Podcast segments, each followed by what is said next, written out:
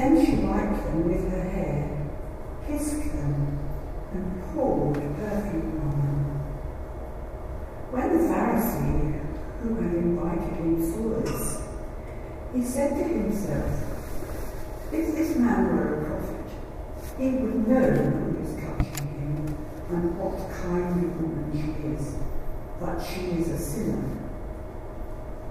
Jesus answered him, Simon, I have something to tell you. Tell me, teacher, he said. Two people owed money to a certain moneylender.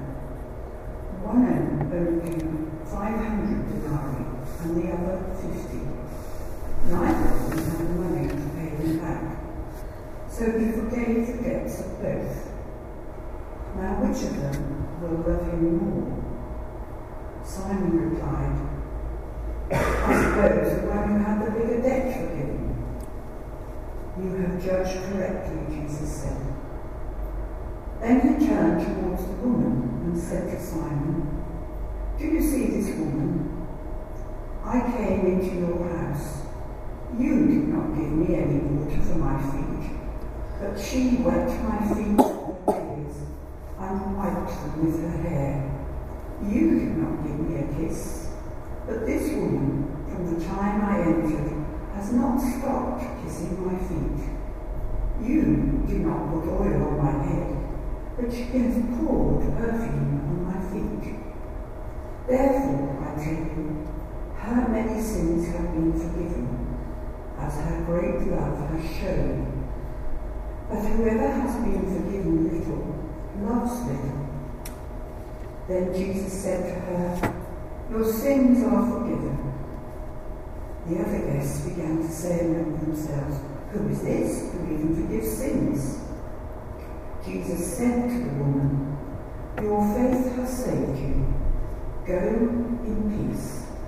This is the word of the Lord.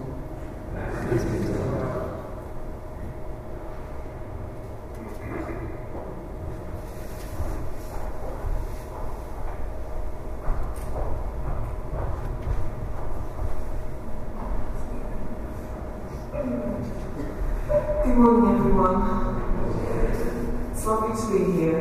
Um, something, lots of strange things have happened to me recently um, that are all connected to this passage. Uh, not least that a few days ago my eyes started watering, and um, so it looks like I'm crying, but I'm not actually crying sense. Um, and I had to get some ointment for them, which actually isn't meant that it's quite hard for me to see. Um, so it sort of blurs in and out.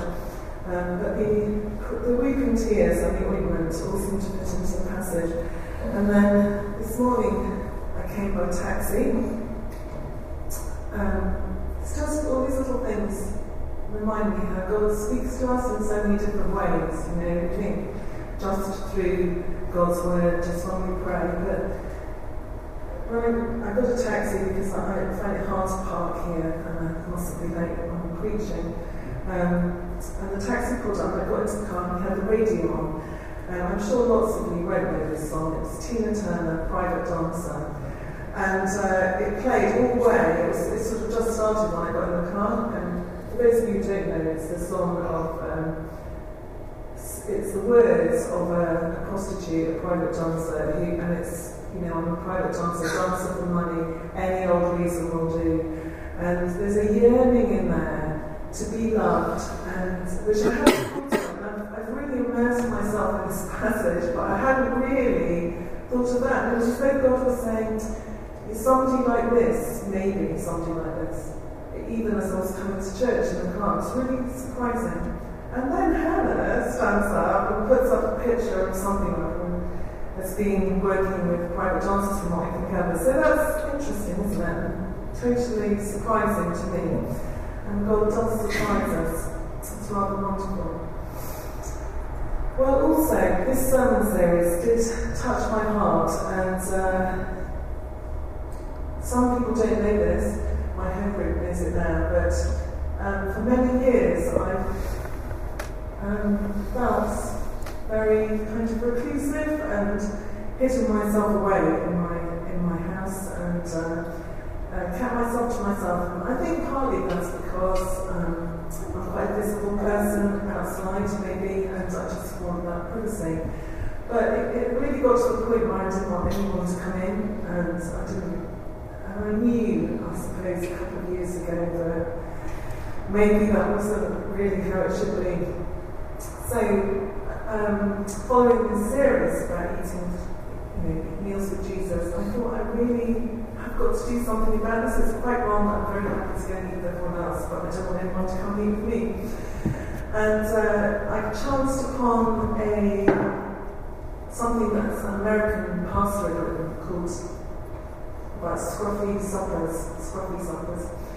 And he, he was basically saying that uh, there are the whole, the whole hospitality thing can get a little bit out of control. Maybe that's what I felt. You know, so that you have to have the perfect armchairs, the perfect this, the perfect table, cloth, decorations, candles, you know, all of those things.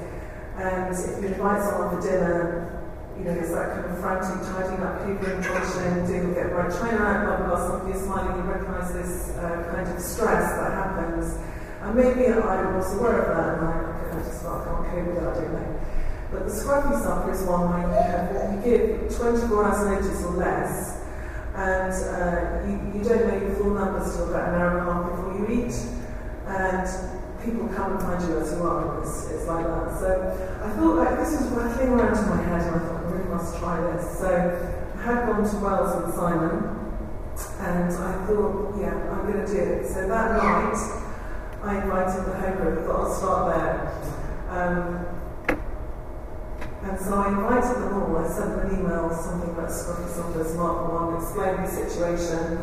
And I did originally set up a Friday, and then realised that Brenda had to film night, and I would have in terrible trouble. Thank goodness I saw it. So it's 48 hours notice for Saturday. And uh, eight people showed up, which was which was lovely. However, I was stressed out, let me tell you. It was really painful for me. Um, I don't think it tasted very good. I'm trying to be objective here. Everyone was very kind and said it was fine. So Simon did make a comment about it was best to pick and stew if we took some of the flour, because then you couldn't taste the flour. And I know you couldn't taste the flour when I hastily put together scruffy stew. Um, anyway, there were various components. Sandy very kindly brought uh, a truly irresistible, taste the difference, Sainsbury's apple pie.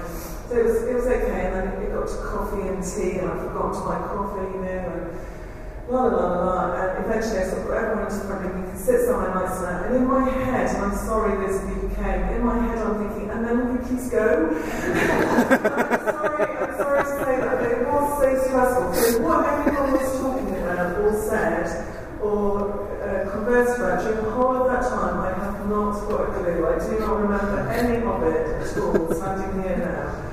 But it was such an important step for me, and I'm so grateful to the people who came. And I will do Scruffy Supper too. Prentice asked me, she couldn't make it.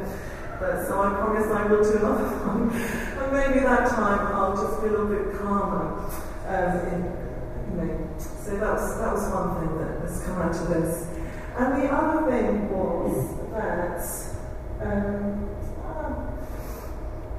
when we came up in church a couple of weeks ago, um, I was given the blue, um, you know, we all took the card away, and mine had on it um, a different incident in the Bible where someone was anointed with oil.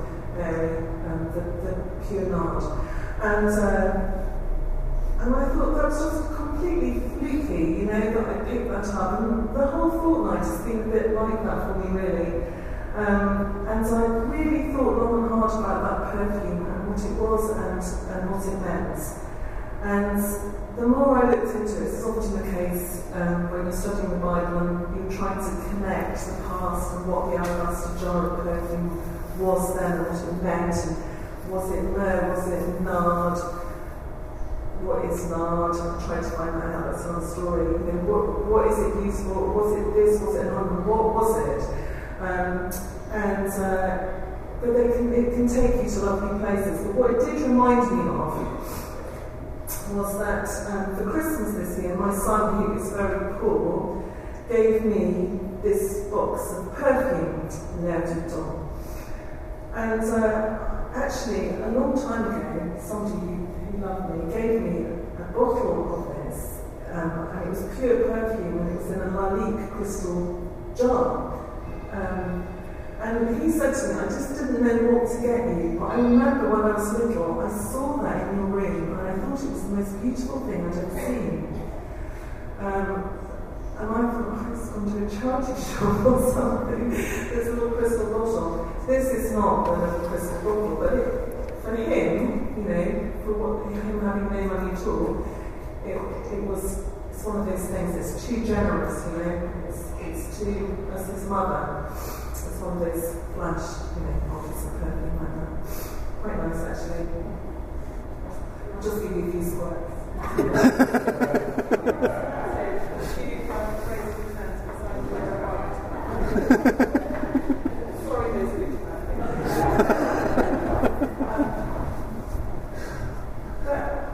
but, I knew that he shouldn't really have brought He, I, I am, I am keeping him. You know, I'm all three children, I'm they're totally dependent on me. Not that they want to be, but that's how it is. So really, I would never spent this on me. That's a, it's a tricky one. And I knew that as soon as I opened the box, as soon as I took the cellophane wrapping off, as soon as I opened it, I couldn't take it back to the shop and get the money back. Do you know what I mean? and I guess that's what happened. You, you imagine that, that bottle of expensive perfume, but as soon as it was opened, it had to be used. And then imagine it, I mean, I know I'm thinking, talking about another passage, but imagine the whole lot. The whole lot is then emptied, over Jesus' head. And um, I did I did look on eBay and see if I could find the old bottle that um, that I had, and there were some used ones available for three hundred pounds. Imagine tipping, it wasn't £300 then, I swear, but, um, but imagine tipping £300 of stuff over someone's head. Anyway, so I've just been in a bit of a, a kind of Simon Pharisee's house for quite a long time now, so I'm really glad to be here to talk about it. so all I want to do is to share that, this story with you, and I want to ask you to consider who you are, you know, which part of the story um, speaks to you, um, which character in the story. There are three main characters Jesus, Simon, who's a Pharisee, and a woman who, whose name we are not given. Actually, that's another funny thing that happened last night. I mean, God is amazing, is He not? So, um, having put, I thought I put this all to, to bed, as it were. I, I thought a lot, this woman has no name. And I wonder why Simon the Pharisee is given a name, but this woman is given no name. And I wondered if it was perhaps to protect her reputation, that if, if her name was given in a hostile kind of environment, that that would have done her no favours at all. And so perhaps out of respect, um, she wasn't, uh, she's not named, we don't know who she, who she is. Perhaps that's the reason. So before I went to bed last night, I watched QI. I don't know if anyone else watched QI. What are the chances that on QI up comes something about Mary Magdalene and the Pope saying, did you see it? And the Pope saying that um, Mary Magdalene wasn't actually a sinner. She was wrongly associated with this woman in Luke's Gospel. We actually talked about this passage on QI last night. And I thought, really? That's amazing. So, not, so apparently Mary Magdalene was a good woman. I mean, as opposed to this woman. They're both good. So, uh, a bit of background then. So, we, we seem to be here in Galilee, in a smallish town isn't named. Um, we're not too far away, we'll just go back a page. Um, we're not too far away from Jesus um, uh, talk to everyone on the plain, uh, the beginning of chapter 6. I'm struggling to read through my blurry eyes you know, when a large crowd gathers and he says, Blessed you, are you who are poor, yours is the kingdom of God. Blessed, blessed are you who hunger now. Um, woe to you who are rich, you who already received your comfort. So the blessing and and love your enemies. Maybe this woman heard him speaking. We don't know, but that's pre prior to this. He's, he's ministering in and around Galilee. This is a rural economy at this time, and I was interested to find out that we are between two recessions in Galilee at this time, so that pressure on people to manage, especially um, peasants and people living from the land, was hard, and their taxes and tithes were increasing and putting quite a burden on them. So at the time that Luke was writing would link up with the time, you know, when Paul was collecting for the, for the difficulties that people were having back in Israel. So difficult time, and we know that in a recession, don't we, that people really struggle and debts mount and it's hard. Um, and we are at the meal. And in this house, in this meal, um, the Pharisee is, in, is the person hosting, and he would have had a relatively nice house with a courtyard and an open opening onto a dining area. The table would have been U-shaped like this, so that the servants could come and serve across the table in the middle part and then stand on the outside. Do you see what I mean? and people had couches to lie on against the table. So that explains why um, this woman could be behind Jesus but at his feet whilst he was looking into the table. Do you think? Yeah. Okay, before I'm sure. Very clever.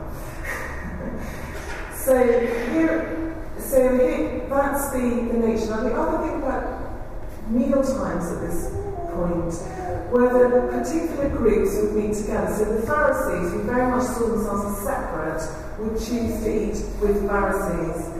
They would not want to be anywhere near people who they saw as sinners because their purpose in life to be pure for God was to make sure that everything they did kept them clean, ritually clean, and away from sinners, dodgy people.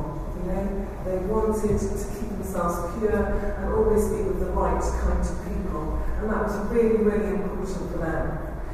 Actually, in my reading, I found that other groups of people tended to stick together as well. So you had inner circles and outer circles, and sometimes at these meals, different levels, um, perceived levels of hierarchy would be fed different meals. So the best, you know, the sacred best people would get the best wine, and then the next tier down would get the best good wine and so on. And there's some interesting um, documentation of that.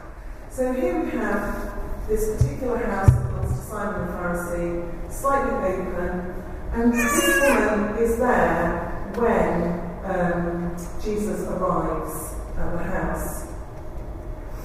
We know that because uh, when he speaks later, he says that ever since I got here, she has been doing these things. So she must have got there first. So let's think a little bit about her. She somewhere, she heard Jesus speaking. She heard about what he'd done. She'd heard about him healing this centurion's servant. She'd heard something, and something in her wanted her life to be different. Her life meant that, especially before, before Pharisees, she was seen as an absolute outcast. So to go into this house and by those people have been deeply humiliating, deeply humiliating. But something within her, in her heart, drove her to go there. She wanted to meet Jesus. She wanted to reach out and touch, like the woman who touched Jesus' hem. She wanted to reach out and touch him and say thank you. She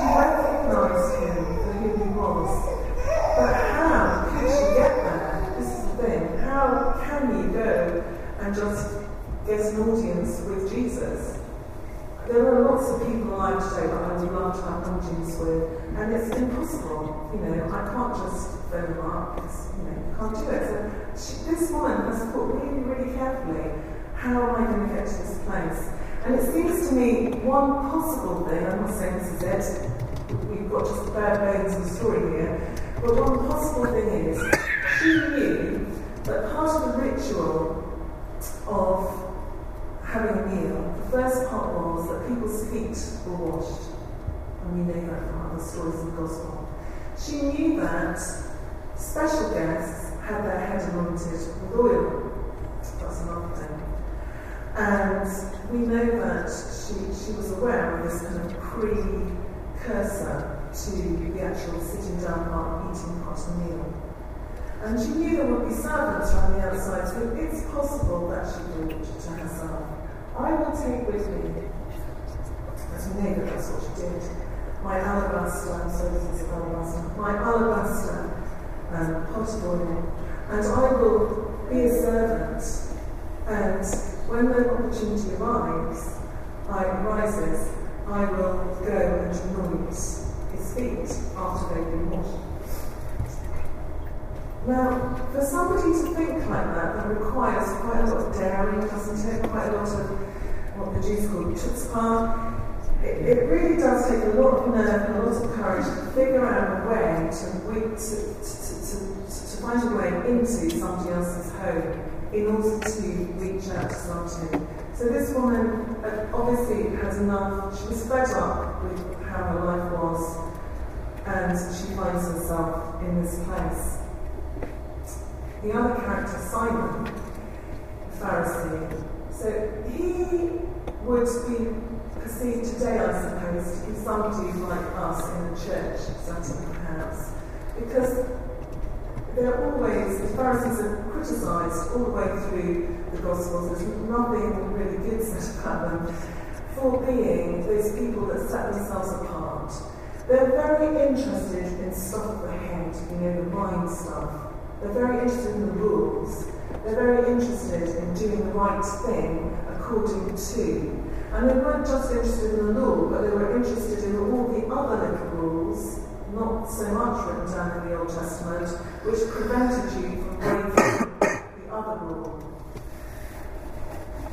And they obviously enjoyed talking about it, and they were part of the community. And they kept themselves together, which suggests that at this meal there are other Pharisees there too. Now, Simon decides that he wants to ask Jesus to come for dinner. Why does he decide that? What makes him think that? He has the wherewithal to do it. He makes the invitation, and Jesus comes along really easily. What was going on in his head there? And we hear his inner thoughts, which Jesus discerns, and when he says to himself, she says, and she can't read through her, I'm sorry. Um, uh, you know, he questions whether or not Jesus is a prophet. Um,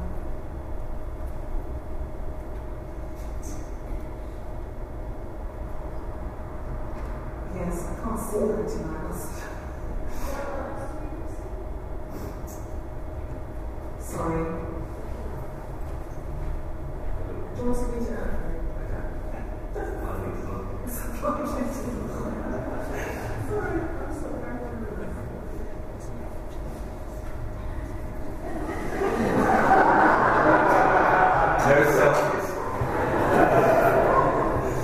who had invited him saw this, he could see.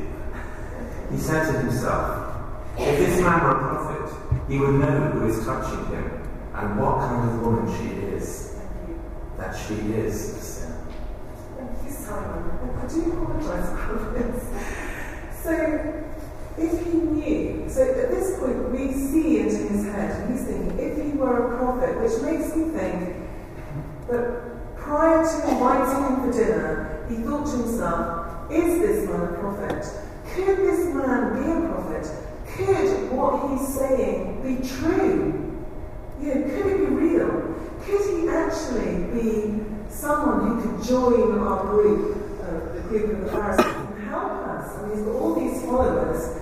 Let's have him round for dinner. Let's find out more, you know. And he, I don't want to take away from Simon. He could really, really, really have been genuinely uh, interested in a similar way to the woman.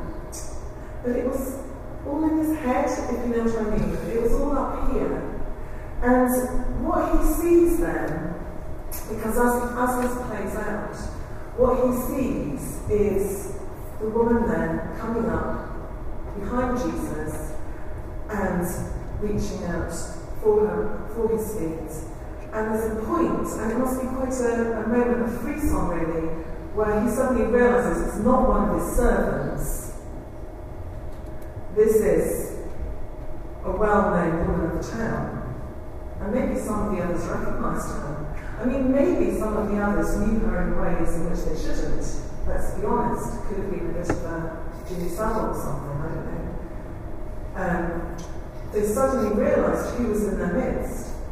And now, much his heart might have been open, in his head he's thinking, can't be a prophet because he's now contaminated by allowing this woman to touch him. So therefore he can't understand, he can't, if he was a prophet, he'd recognize that she was a sinner and unclean. And he's letting her touch him, so he can't understand that.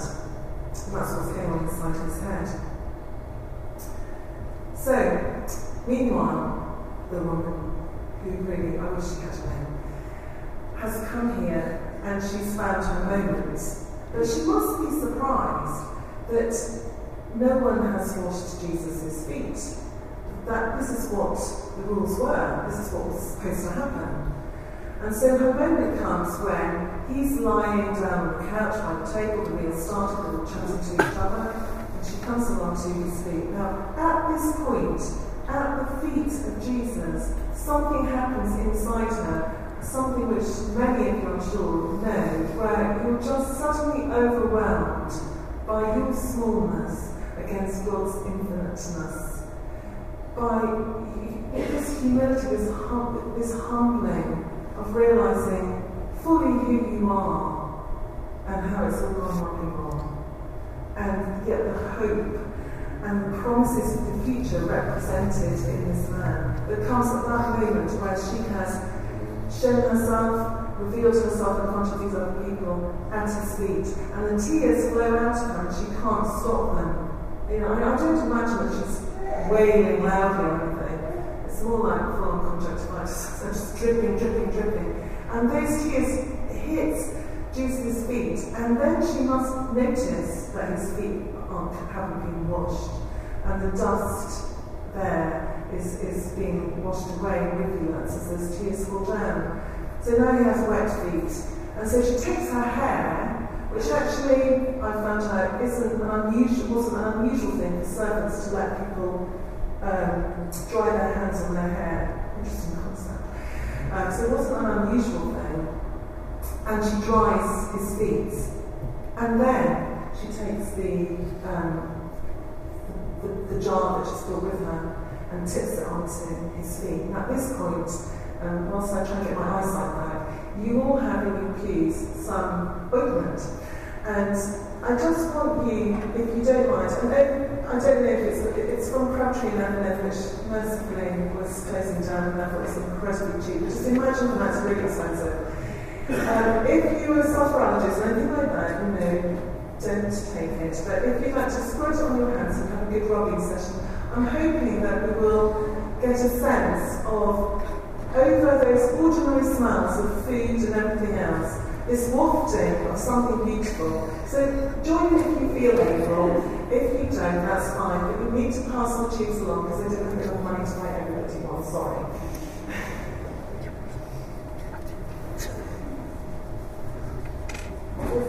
I've actually put my each out of the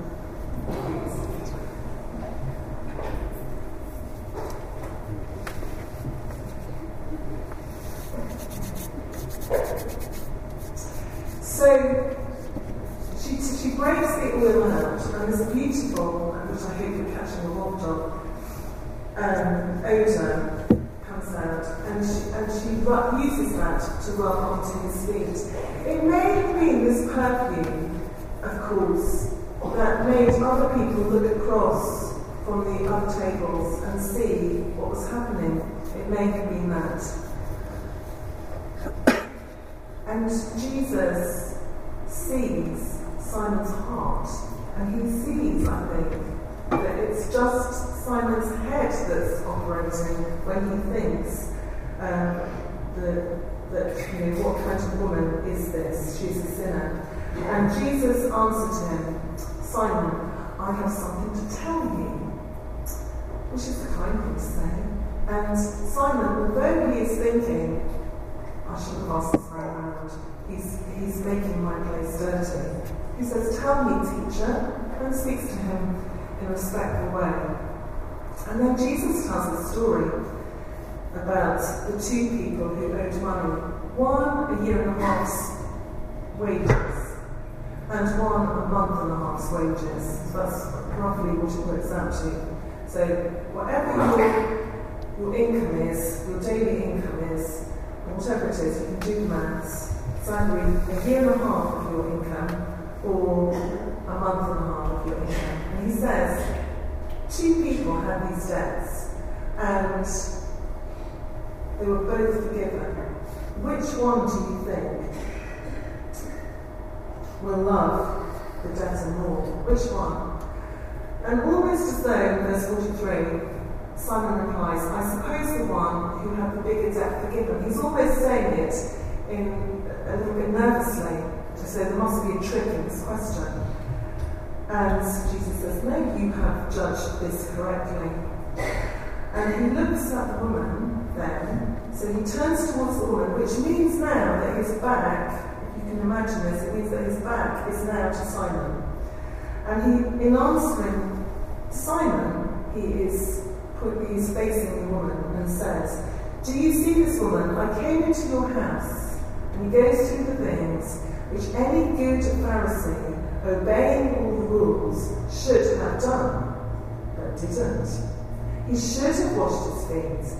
He should have kissed him. He should have anointed his head with oil. And he reminds Simon that he did none of those things. I think that might possibly have been quite shaming thing for Simon not to have followed those rules.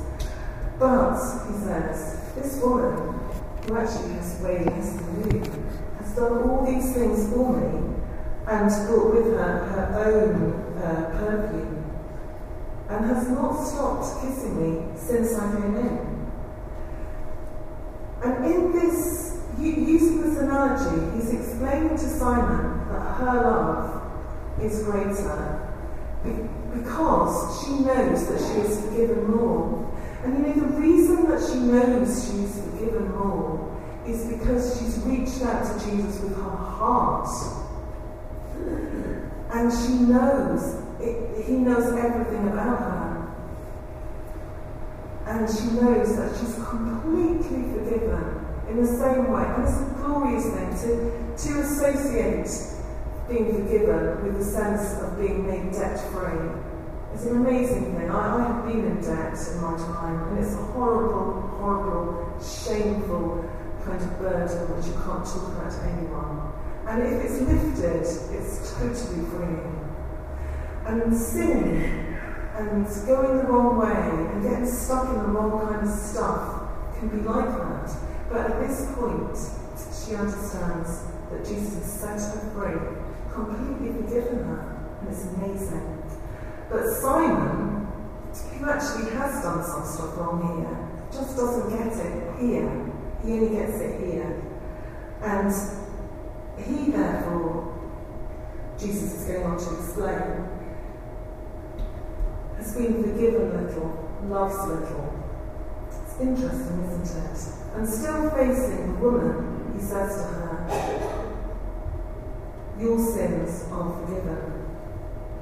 Now, at this, then finally he says, Your faith has saved you. Go in peace. Because your faith made you walk all this way. Your faith in me, what you heard of me, what you saw in the distance on the plain, made you walk all this way, do all these things, take actions, and your sins are forgiven. Go in peace. Meanwhile, the other Pharisees around the table are saying amongst themselves, Who is this person who even forgives sins? And they're still, they're like me, they can't see well. They still don't really get what's happening. They don't see it.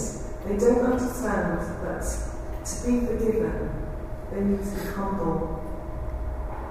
I think um, there's something important here for us to ask ourselves is how can we remain humble when we know that we are part of God's kingdom? How can we ensure that we still remember, that we still recognise the sinner in ourselves? I mean, some of us have probably had amazing conversion experiences from down here to all is forgiven, some less so. But we need to remember that and to be able to remember that Jesus came actually for sinners. He didn't come for this exclusive group like Pharisees that stay together. He didn't come for the insiders, he came for the outsiders. He came for the people who are who don't get it, who want to but don't understand. So the kingdom of God is for everyone who doesn't know Jesus. Those are the ones that love him the most. Like the woman loves him the most. The, the ones who are the sinners love him the most.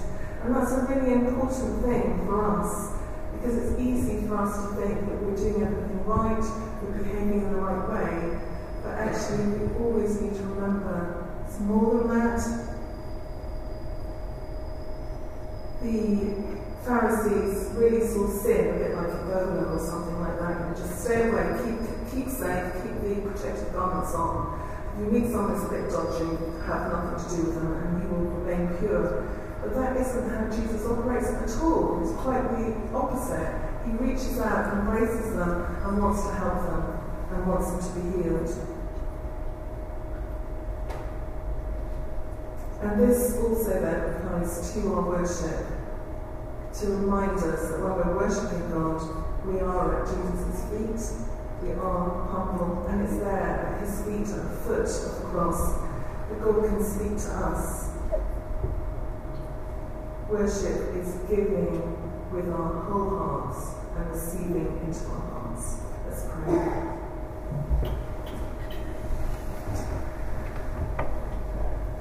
Dear God, thank you so much for this passage for making us with hearts and minds.